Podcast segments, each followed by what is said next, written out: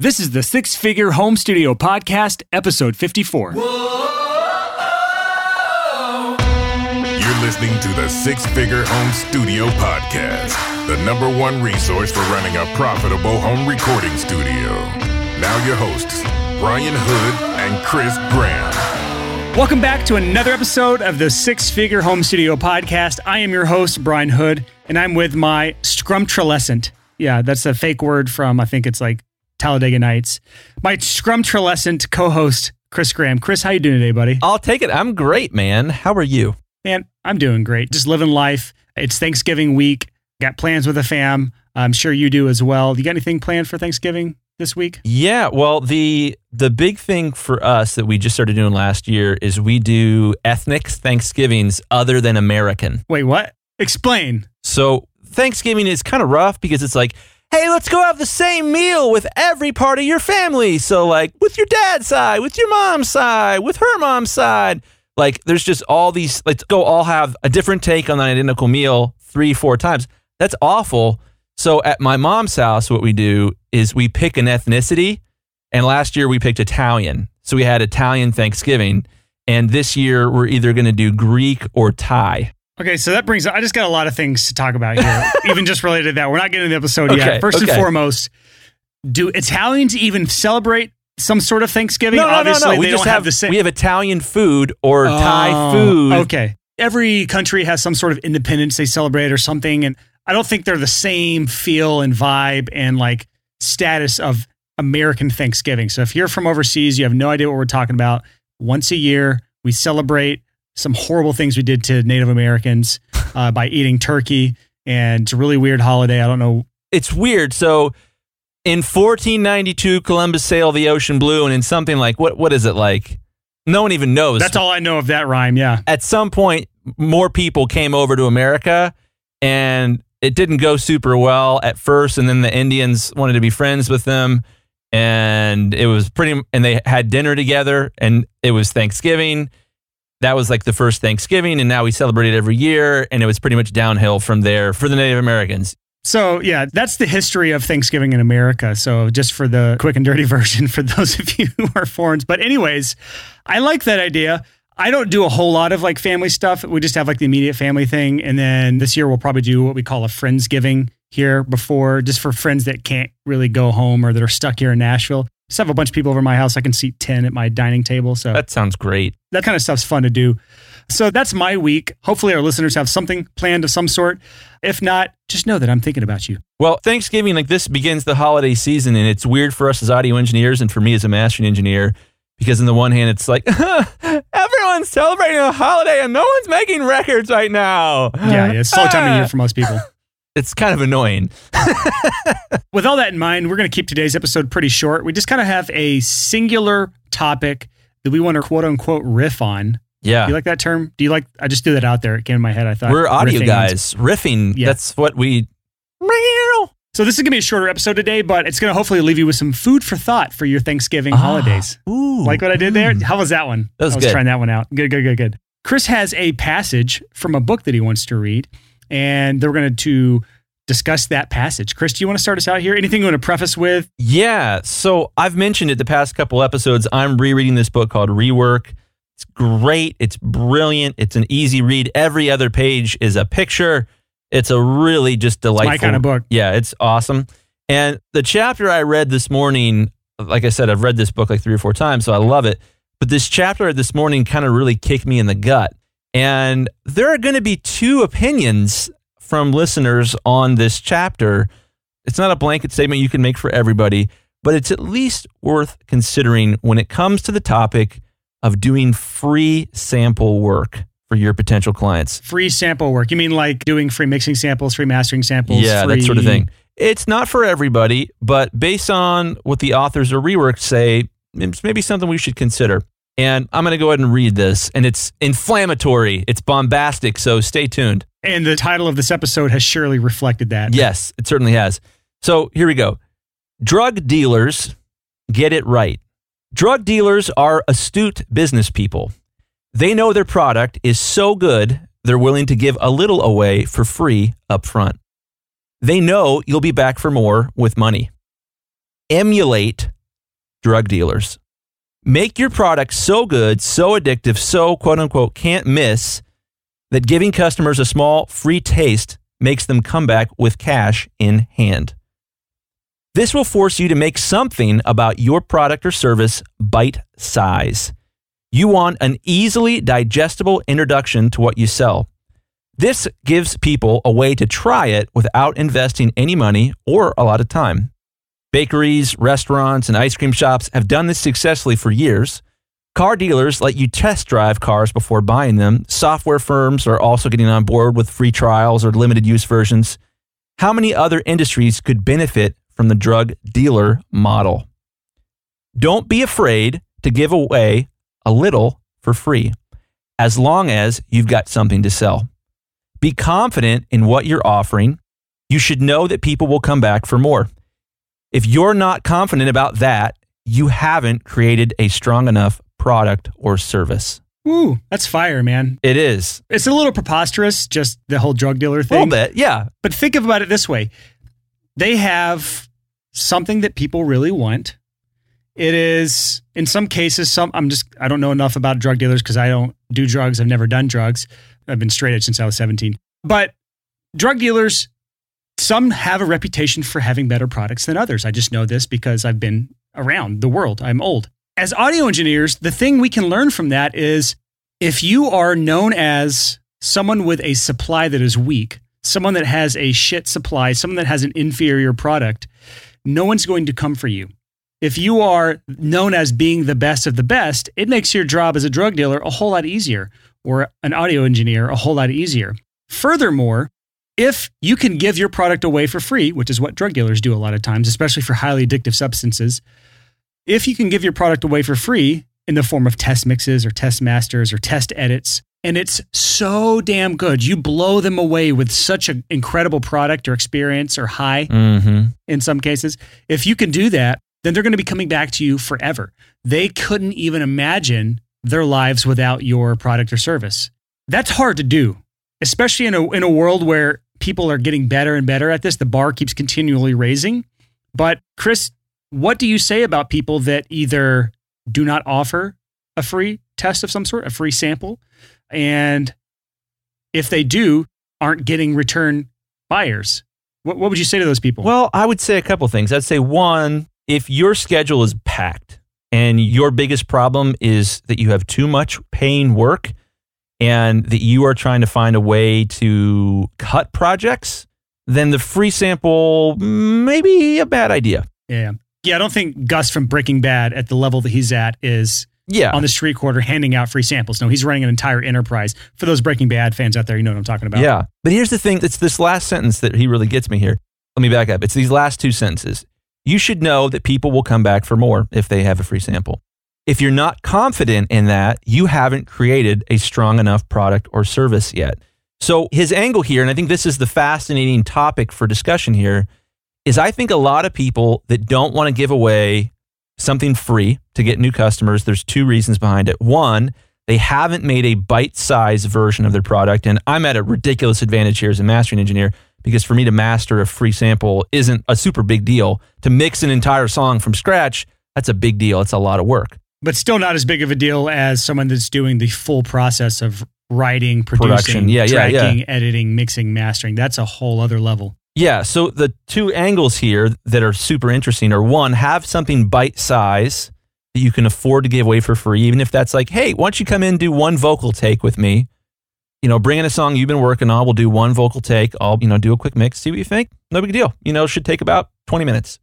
You know, something like that is interesting. There's a bite size opportunity there. But what the authors of this book are saying is that if you're not willing to give away something for free, it might because you're not confident enough that people will come back for more after trying you for free. Yeah, because then here's the situation. If you don't put yourself out there, you can't fail, right? Right. So it's one of those situations you have to be willing to face the fact that you're not good enough yet, which is a scary fact to face, Very scary. but you're never going to find that out if you don't put yourself out there. So whether that is going out, reaching out, trying to find clients, or doing free work in order to get that free test sample out there or that giving them that free sample and hoping that they return to you. Either way, you're putting yourself out there for potential failure and that's terrifying. But if you don't do that, how else are you going to grow? I don't understand how else you're going to grow if you don't do one of those two Yeah. things. Well, and the other component here is fear. Not just fear that they won't come back for more. For some people, they cannot deal with rejection.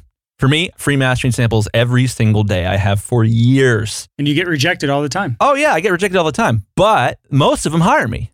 And that's great. So that's a big reason why my business has grown. But if I wasn't comfortable with losing a project, I wouldn't have had the guts to do a free sample. So now, this being said, uh, maybe this is too fast of a transition. I think there is a caveat when it comes to free work. And that caveat, we've seen people talk about this in the Six Figure Home Studio community on the Facebook group. When someone comes to you and says, Hey, you should do a lot of work for free for me for exposure. eh, eh, eh, red alert, alarms, run as fast as you can. Run as fast as you can. I have something I call the five rules of free work, and it's in that free rate sheet that I give away. But I'm going to go ahead and go over them real quick, just so you know what those are. Just keep those in the back of your head. So if you're going to do free work, you can do a free test sample, a free test mix, a free test master, something for free for someone. Here are the five rules you need to follow. One, if you're going to do free work, keep the project small. There's no reason to do more than one to two songs for free Bite at size. most Yeah. bite size, as that's all you need in order to build a portfolio and to build that relationship. Rule number two if you're going to do free work, make sure it's only for talented bands or artists who will make you look good. Mediocre bands will always give you mediocre results, no matter how hard you try. Rule number three if you're going to do free work, give 100% effort. There is no point in doing any sort of work at all if you're going to half ass it Amen. half assed work will only lead to burning bridges, even if that half assed work is free. Rule number four if the artist tries to take advantage of you, do not be afraid to pull the plug. Just because you're working for free doesn't mean you're their bitch. Hmm. And then rule number five free work. This is actually a little hack that I like to tell people to do. If you're doing free work, invoice them for the full amount minus the entire amount equals zero dollars. It's a little mental hack because if they come back to you in the future, they know what price to expect. I might do that. Oh, yeah, dude. That's Absolutely. a good idea. Mm-hmm. Yeah, man, this is a lot to think about. This is a really offensive subject in our industry. What drug dealers or free well, work? I mean, it's the free work thing. For some people, they're like, "What? You're a complete loser if you ever do free work under any circumstances." And again, we are into the advice buffets. Anyone that says it's this way 100% of the time in our industry is almost extinct. Don't worry, they won't be in business in 5 years. you don't need to listen to them. So, it's all about context. And you might have the right business model or the right market or the right service where a free sample really, really works for you. It's worked out great for me. It's not without its drawbacks. I have to schedule time every day to do free samples for people. which is a talent in and of itself is the ability to continually do things you don't want to do every day. Well, here's the secret I actually like doing them. Oh, that's good. That's good. That helps. So here's another this is like I'm being vulnerable here. One of the reasons I'm good at my job is because of how many free samples I've done. Because you get a lot of repetition. a lot of repetition and a lot of situations where I'm like, I have to solve this problem. I have to make this song sound good. How am I going to do that? And when you do that 10,000 times, you get good. That brings up a question that I'm curious about. Could you ballpark, or do you know for a really close estimate how many total songs you've mastered in your career? I'm sure it's north of 10,000. Gosh, that's a lot of songs. Yeah. If you gave me like an hour or two, I could probably f- figure that out. Uh, It's a lot. We'll just stick with it over 10,000.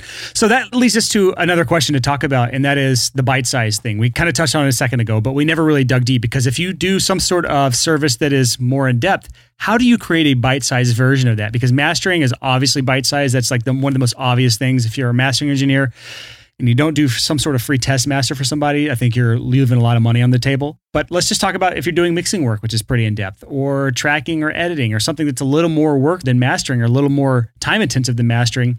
How do you create some sort of bite sized sample that means you can do free tests? I think I can kind of answer part of that, and that is there's not always a good solution, but this is not always a permanent thing. If you have a natural service or product that lends itself well to little tiny baggies of samples, you know, little tiny services of samples like mastering. If your service automatically lends itself well to that, then you can continue to do the free test masters well into your career, even when you're highly successful.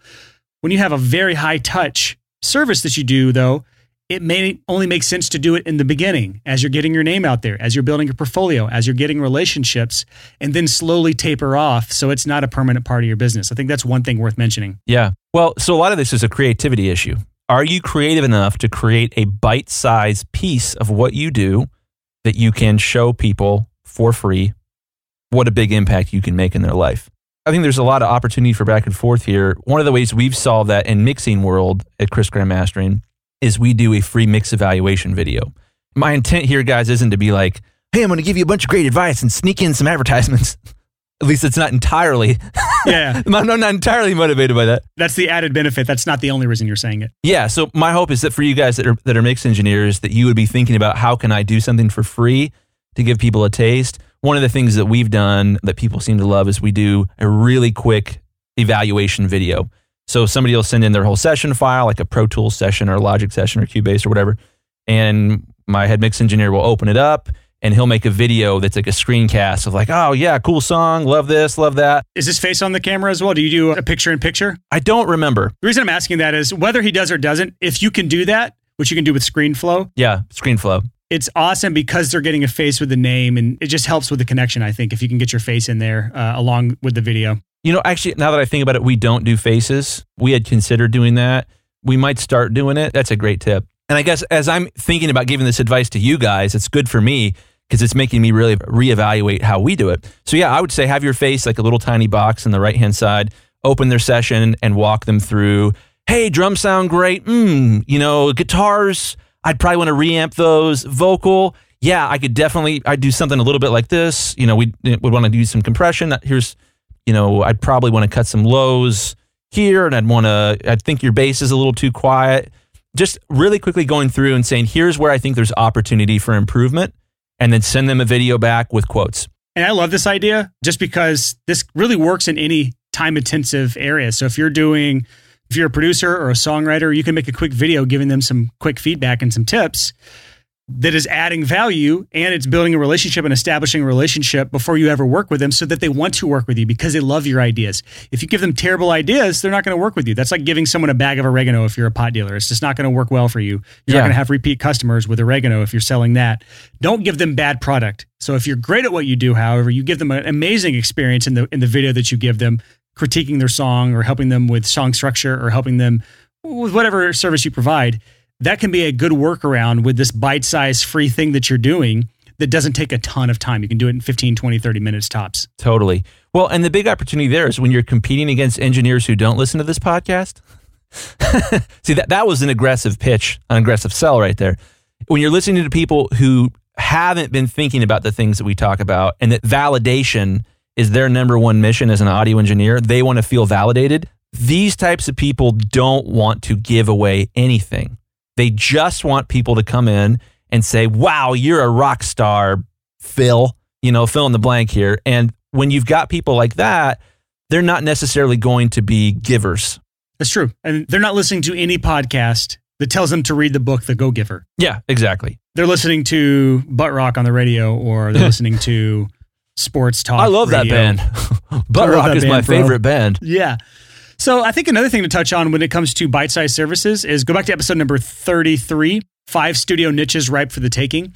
In that, I think most of those niches we talk about have some sort of bite-sized sample that you can do. The, the more you niche down your services, the more bite-sized you can become. So if you're a vocal-only studio, have them come in and do a song on vocals or a chorus on vocals, just a little free sample so they get to know you, get Yeah. to know your vibe of your studio. If you're a podcast-only studio, Let me jump in on the vocal thing here. You could win a client just based on how good your headphone mix is. If a vocalist walks in and is like, Whoa, I've never heard myself sound so good while I sang, you can win a client that way. Yep. If you're a podcast only studio, just doing free podcast edits can be a way to win clients. And that also goes on to that recurring revenue model that most podcast editors kind of work with. You're winning recurring revenue clients doing free test edits. And I think that can go a long way. And it doesn't take that long to do a sample of a podcast episode. So go back to listen to that episode number 33. Listen to those studio niches, see if any of those make sense for you. Maybe not for remote recording. That doesn't really work the same, but you can come up with some sort of ideas. Well, before we get into the podcast today, let me tell you a little something crazy about myself. I'm actually a psychic, and I'm going to prove it to you. You and I, we've probably never met, but I bet I can describe your business better than you can. Here's what my crystal ball says You probably have no idea how to get clients other than waiting around for referrals and word of mouth. You're stuck in a perpetual cycle of feast or famine, so you have wild income swings from month to month. You're charging way less than you should and you know it, but you don't do anything about it. You feel like you have a million things you could be doing in your business and you have no idea what you should be focusing on. And you have tons of little half built bridges leading to nowhere because you've jumped from thing to thing to thing as a dabbler. Am I right? Does this sound eerily similar to you? That's because I've been in your shoes and I've worked with thousands of freelancers who've also been there. So I'm not a psychic. My crystal ball is not real. I just have a really clear understanding of what freelancers are facing today. And if I can predict your problems, you can bet I actually have a solution to these problems. It's called client acquisition. We talk about this all the time on the podcast, but for some reason, freelancers still haven't really figured this out yet. This is why I created Clients by Design Coaching. It's a truly unique coaching program that helps you build your own client acquisition machine so you can break out of this feast or famine cycle that most freelancers never escape. So here's how our approach is unique. First, we do a deep dive on your business, we figure out what's missing, and we give you a complete marketing roadmap right from the start. So, no more dabbling, no more guesswork, just a clear path to getting more clients. You always know what your next step is because we actually assign specific tasks to you. So, instead of feeling overwhelmed, instead of feeling scattered, you can just focus on your next step. That's it. We give you unlimited feedback on everything you do so you can feel confident that every single step you're taking is the right one. And we hold you accountable, not by nagging you, but just by genuinely supporting and cheering you on every step of the way. If you're behind on any steps we've assigned to you, we'll proactively reach out and see how we can help. Clients by Design is not a course. We look at it like a partnership. We'll always show up. We'll always give you what you need, but you have to be willing to put in the work. This program is not for everyone, and that is okay. As of right now, I just checked the numbers. We've only approved about 25% of the applicants we've gotten so far. And that's because we are selective. We only accept your application if we believe we can truly help you. So if you're ready to end your feast or famine cycle and build a client acquisition machine, you can apply for Clients by Design by going to sixfigurecreative.com slash coach. That's the number six figurecreative.com slash coach. Now here's our show. One of the things we talked about in that episode was a hip hop studio, like a specific vocal studio for hip hop. Hip hop really lends itself to come in, I'll do two takes for free, or I'll do one take for free, let you hear how it sounds, and then we'll go from there. Now, I think we should transition and talk about something really important when it comes to the free sample thing. Yeah, babe, what's up? When you give a mouse a cookie, he'll want a glass of milk. The problem, the dangerous thing, is that when you give away free work, that some people have the expectation of a lot more free work, especially friends. This is the importance of communication. If you're going to do some sort of free work, it's good to clarify. So those five rules of free work that I gave you, those are more for people that are getting started with their portfolio and they're trying to get full pieces of work on their portfolio. This isn't really the same. It's not always the same as a free test, a free sample, right? Bingo. So that's one big clarification to kind of distinguish between here. What we're talking about is more of the free sample size. You're trying to give them a taste of what you're like, not the full thing. Yeah, it's a free taste, not a free meal. Yeah, you're not getting into bed with these people. You're just giving them a free taste of what it's like to get into bed with you. So I'm, I'm on roll. I'm on a roll today. I'm on a roll today. But you get what I'm saying. It's a free test. It's giving a little glimpse of the ankle or whatever. You're not giving them the full show. Oh, man. So Um, let me let me take the ball from you there for just a minute. thank you. I'm just gonna keep going if you don't if you don't make me stop talking. So yeah, this is important. And what I have found with the free sample thing is I will get people that these are almost always artists that are recording themselves that will do a free sample and then they'll make a mix change and want another free sample and then have another song they want a free sample for. So you have to have a boundary here. At least I've had to have a boundary here. And that boundary is I'm sorry, because of the huge demand for my services, I can only offer one free sample per artist. And I never break that. Never break that. Unless it's a producer who's sending me samples from different artists. Which makes sense. And those are like super high value clients because they have the potential of sending you dozens of projects a year versus an artist who will just send you one project every year and a half. Yeah. So if it's like a mix engineer or producer, it's like, dude, send me as many samples as you want, but one per artist that you're working with. Those are what I call VIP clients. And Yes. just a quick side note, quick tip. That's the kind of person you send a Christmas card to, a gift basket to once a year. The kind of person that has that high of a lifetime value, go out of your way to treat them like the VIP that they are. Yeah. So to kind of sum up everything we're talking about here, I think one, first and foremost, have something bite size that you can give away for free. If you can't think of something that's bite size, you need to recognize that that's a creativity issue on your part. It's not an industry issue. It's not what you do for a living. It's a creativity issue. And you might need to walk away from that and have that epiphany when you're not working on it. Number two is there are several reasons why you might not be willing to give a free sample. One of them might be that you're not confident enough that anyone will come back after trying your service or product or whatever it happens to be. But you know what? It beats them working with you and paying you and hating the product. Oh, dude. It, it's way better for you to give a free sample and then walk away than for them to pay you and leave hating your work. Well, yeah, I was going to sum up the whole kind of everything we've said, but now that's another rabbit hole we definitely should go down. So I'm weird because as a mastering engineer, I love the free sample because I'll do a free sample, I'll get the project. Usually I do two samples. Usually I'll do one that's a little more compressed and one that's a little less compressed. Like 99% of the time, that's what I do.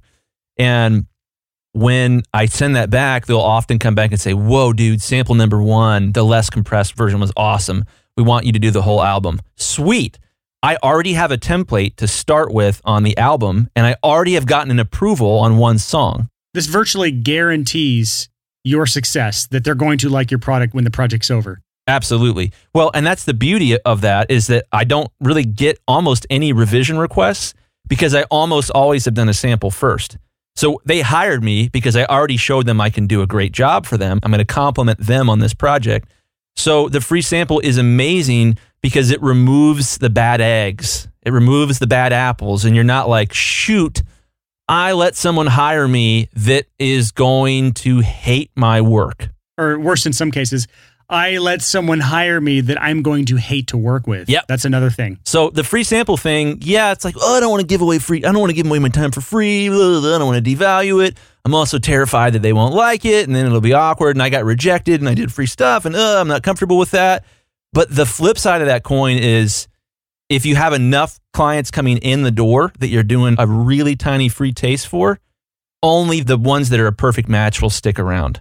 And that is an amazing, beautiful thing. And my life would be a lot more difficult if I wasn't vetting my customers by doing a free sample for them.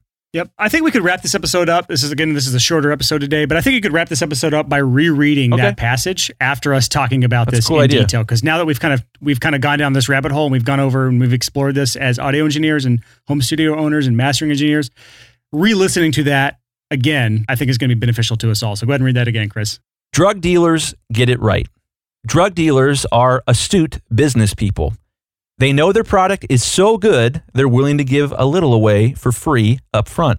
They know that you'll be back for more, and this time with money. Emulate drug dealers. Make your product or service so good, so addictive, so quote unquote can't miss that giving customers a small free taste makes them come back with cash in hand.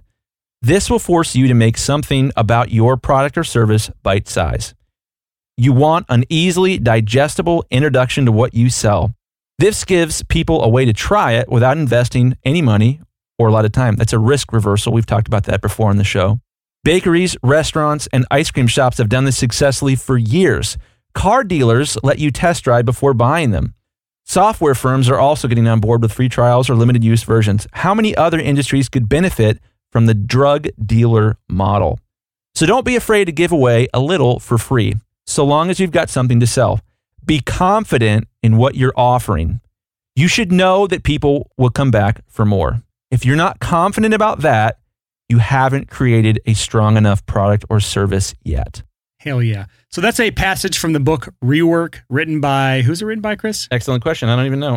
It's the founders of Basecamp, right? Jason Fried and I'm so sorry, Heinemeier Hansson. Close enough. Yeah, go look this book up. We highly recommend it. Or Chris does. I have it sitting on my bookshelf. I still haven't read it yet. But from that one passage, I think we could all get a lot out of this book, most likely. It's great. It's an easy read. It's really fun. And just as we were reading it, there's kind of one more piece I was digesting here. The free sample might not work for you yet because your service might not be good enough.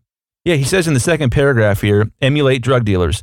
Make your product so good, so addictive, so can't miss that giving customers a small free taste makes them come back with cash in hand. So let me address one last thing here. We've talked about the story of dog food and dog food marketing on the podcast before. It's such a valuable story, and I'll tell the story again, and it goes something like this. There was a CEO of a brand of dog food who hired the best marketing agency in the world. They spent millions of dollars advertising the dog food and sales didn't go up. They didn't get any new customers out of it. So the CEO fired the marketing agency and hired the second best marketing agency in the world. They spent millions of dollars and sales didn't budge. He did this one more time. He hired the next marketing agency, sales didn't move. So he called a company wide meeting and started yelling at his employees and screaming and pacing across the floor and saying, Whose fault is this? I'm going to fire them. We need to figure out why this isn't working. And a timid young guy who was brand new to the company wearing a short sleeve white dress shirt The worst. raised his hand in the back and he said, Sir, um, they don't like it. The dogs, they don't like the dog food. So the marketing didn't matter. And it's the same with the free sample. If you're giving out a free sample of bad dog food to dogs, all that happens is that the owners know the dogs don't like the food. So, oh, I won't buy that anymore. You have to have an amazing service. You have to be great at what you do for the free sample to work. If you're giving away bad free samples, you've only told people you suck. I really want to urge you go back and listen to or re-listen to episode 33, that five studio niches right for the taking, episode 33. Go back and re-listen to that because I really think this episode goes hand in hand with that one because if you can really specialize on one little niche and that is your little box that you are going to do better than anyone else, it is so much easier to create a superior product than someone that's trying to do everything in a mediocre way. So one of the things you could do, sorry, I- said I was done, but I've got one more thing to respond to you on that. That's I'm inspired. If you're trying to create a niche, you might first think about how you would market it. Not about what you would do, but about what you could do to market some of the niches that you're thinking about niching down to. For me, as a mastering engineer, I loved mastering long time before I did it full time. It wasn't until I had the marketing idea for that before and after player. When I had that idea, it was like, oh my gosh, yes, I could get strangers to hire me. This is awesome. I'm going to build it. I'm going to make a website. It's going to be incredible. And it worked. If you are thinking about what niche to get into, one of the most important things you should ask yourself is how would I market it? And if you're in a situation like, you know, a podcast editor, or like, hey, I'll edit one of your episodes for free, and that's your pitch. All of a sudden, you have a way to get people to reach out to you. And that's a make or break it difference between just, hey, I do this thing, it's a little different than everybody else. So that is it for this episode of the Six Figure Home Studio podcast. Hopefully, you found that inspiring and enlightening, and you'll go out there and emulate your local drug dealer. How's that for advice for you? One important thing to keep in mind as you're listening to this podcast is that we cover a lot of ground. We cover so many different topics from so many different areas, so many tactics, so many things to think about. And we've said it before, but a lot of our episodes are an advice buffet. This means you just pick and choose what you like. Just like if you're at a food buffet, you pick and choose the things you like, you leave the things you don't like. But this leaves a little bit of an issue for a lot of our listeners, especially those of you who are just now starting up your careers. You're early on, you haven't got your first paid project yet, or you're just making a little bit of money on the side. And that's this danger that you get overwhelmed. You get paralysis by analysis, or you get something called shiny object syndrome. And that's where you are trying a different thing every other week when you hear the podcast and you think, oh, that's a cool strategy. And you completely abandon what you just realized you should do last week. And now you're onto this new and better and bigger thing. And the thing is, I'm guilty of that myself. I do this all the time in my own business, but the result of shiny object syndrome is a lack of effectiveness. You're busy all the time, but you're not actually completing any work. You're not actually effective in what you're doing. And that's an important thing. Being effective is a whole lot better than being just quote unquote busy. And this is something that's been on my mind a lot over the past couple of months. I've been trying to plan out content for the Six Figure Home Studio, for the YouTube channel, for the blog, for our podcast. And this thing keeps coming up every time I look at our audience. There is a large portion of our audience that is not served.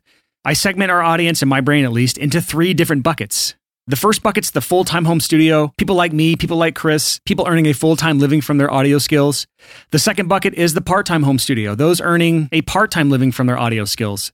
And then the third bucket is just those getting started, those that haven't even made their first dollar yet, or their first thousand, or even their first $10,000 yet, those at the early part of their careers. And what I've noticed is none of our content really serves that new studio owner, that person that's still early in their careers, that third bucket of people that have earned less than $10,000 from their studios. And so I created a brand new course. It is launching this week. The first module comes out on Monday, and the course is going to walk you through everything you need to know and everything you need to do in order to earn your first $10,000 from your studio. So the course is laid out in four different sections. The first section, which comes out on Monday, is the pre flight checklist. This is everything you need to put into place before you can even worry about making your first dollar. I'm going to walk you through step by step in an entire checklist with a video for each point on the checklist of what you need to put into place, what you need to do, and what you need to have before you can even start worrying about getting your first dollar. That comes out on Monday. Week two, the second module comes out, and that module covers everything you need to know in order to make your first dollar, your first paid project. And more importantly, and this is really what differentiates this course from all of our other content, in, including the Profitable Producer course. Everything in this module is what you need to do, but also everything you need to ignore at this stage in your career. Until you've made your first dollar, here are all the things you should not be doing. And then here are the few things you should be doing and if you can follow these steps, it is not a matter of if you get your first paid project, it is just a matter of when you get your first paid project. And then I walk you through a four part process to get this done. On week three, the third module comes out, and that is the module that walks you through everything you need to put into place in order to go from your first paid project up to your first thousand dollars without overwhelming yourself. Again, these are fairly simple processes, but these are the things you should be putting your focus into instead of spreading yourself thin or getting overwhelmed and doing absolutely nothing. And then the fourth and final week, the fourth module comes out. And this is where we start putting the big stuff into play. This is where the meat of the course comes in. And this is where we scale you up from 1,000 to $10,000 of total income. So if you are in a place in your career where you are not quite ready to jump into the profitable producer course, maybe you're overwhelmed, maybe you're not quite sure if it's a good fit for you because you're just getting started, maybe you just don't want to commit that much of your finances to an investment like that, a course like that, because it's not a cheap course. This new course is probably for you because it is much, much more affordable for any home studio owner. This course is available to join right now if you're a podcast listener, and the first module will be going live on Cyber Monday, November 26th. And by the way, anyone who's in the Profitable Producer course will get this course for free. So if you're a student, you should have an email from me. If you don't already, you should have one soon with instructions on how to get your free course. Everyone else, if you want access to this course, you can find more information at the sixfigurehomestudio.com slash 10K. That's slash 10K. And I cannot wait to see all of you in there. Uh, this is exciting for me because this is the first course I've put out in over a year. And the reason is I don't just churn out courses endlessly. I only create a course if I feel like there is a need and I feel like I can fulfill that need at a high benchmark for quality. Otherwise, I do not put out a course. And this is why you see some platforms that have 30, 40, 50 courses. That is not me. I'll put out only a course when I feel like there is a great need for it. And this is definitely one that I have seen time and time again is people getting overwhelmed or people spreading themselves too thin with shiny object syndrome. And this course will help you get past both of those. So again, you can just go to the sixfigurehomestudio.com slash 10K, sign up, and you can start your step-by-step journey to earning your first $10,000 from your studio. Whoa.